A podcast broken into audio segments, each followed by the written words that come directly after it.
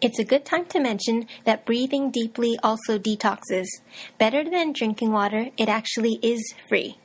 Sometimes when I have time, I like to visualize my breath. When I breathe in, I imagine I'm breathing in pure white light, and when I exhale, I'm exhaling black, smoky, yucky air containing everything that's negative. In our fast paced world today, many people have the tendency to take shallow breaths all the time.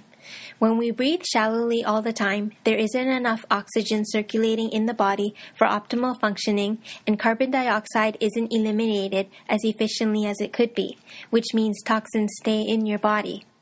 Since our bodies are awesome at compensating and adapting to whatever we do to it, our autonomic nervous systems realize that there is a lack of oxygen.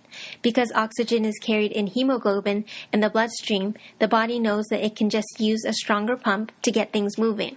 This means increased heart rate and blood pressure.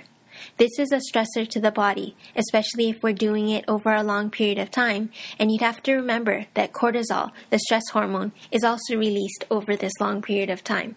If you're wondering how this contributes to toxic accumulation, cortisol increases the amount of fat around your abdomen. The more fat you have, the more toxic you are, because fat is the safest spot in your body to store toxins.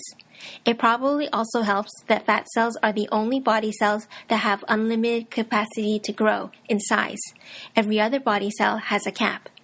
The idea is you really don't want toxins stored in important organs where it can do some damage, so your body packs it into the fat cells.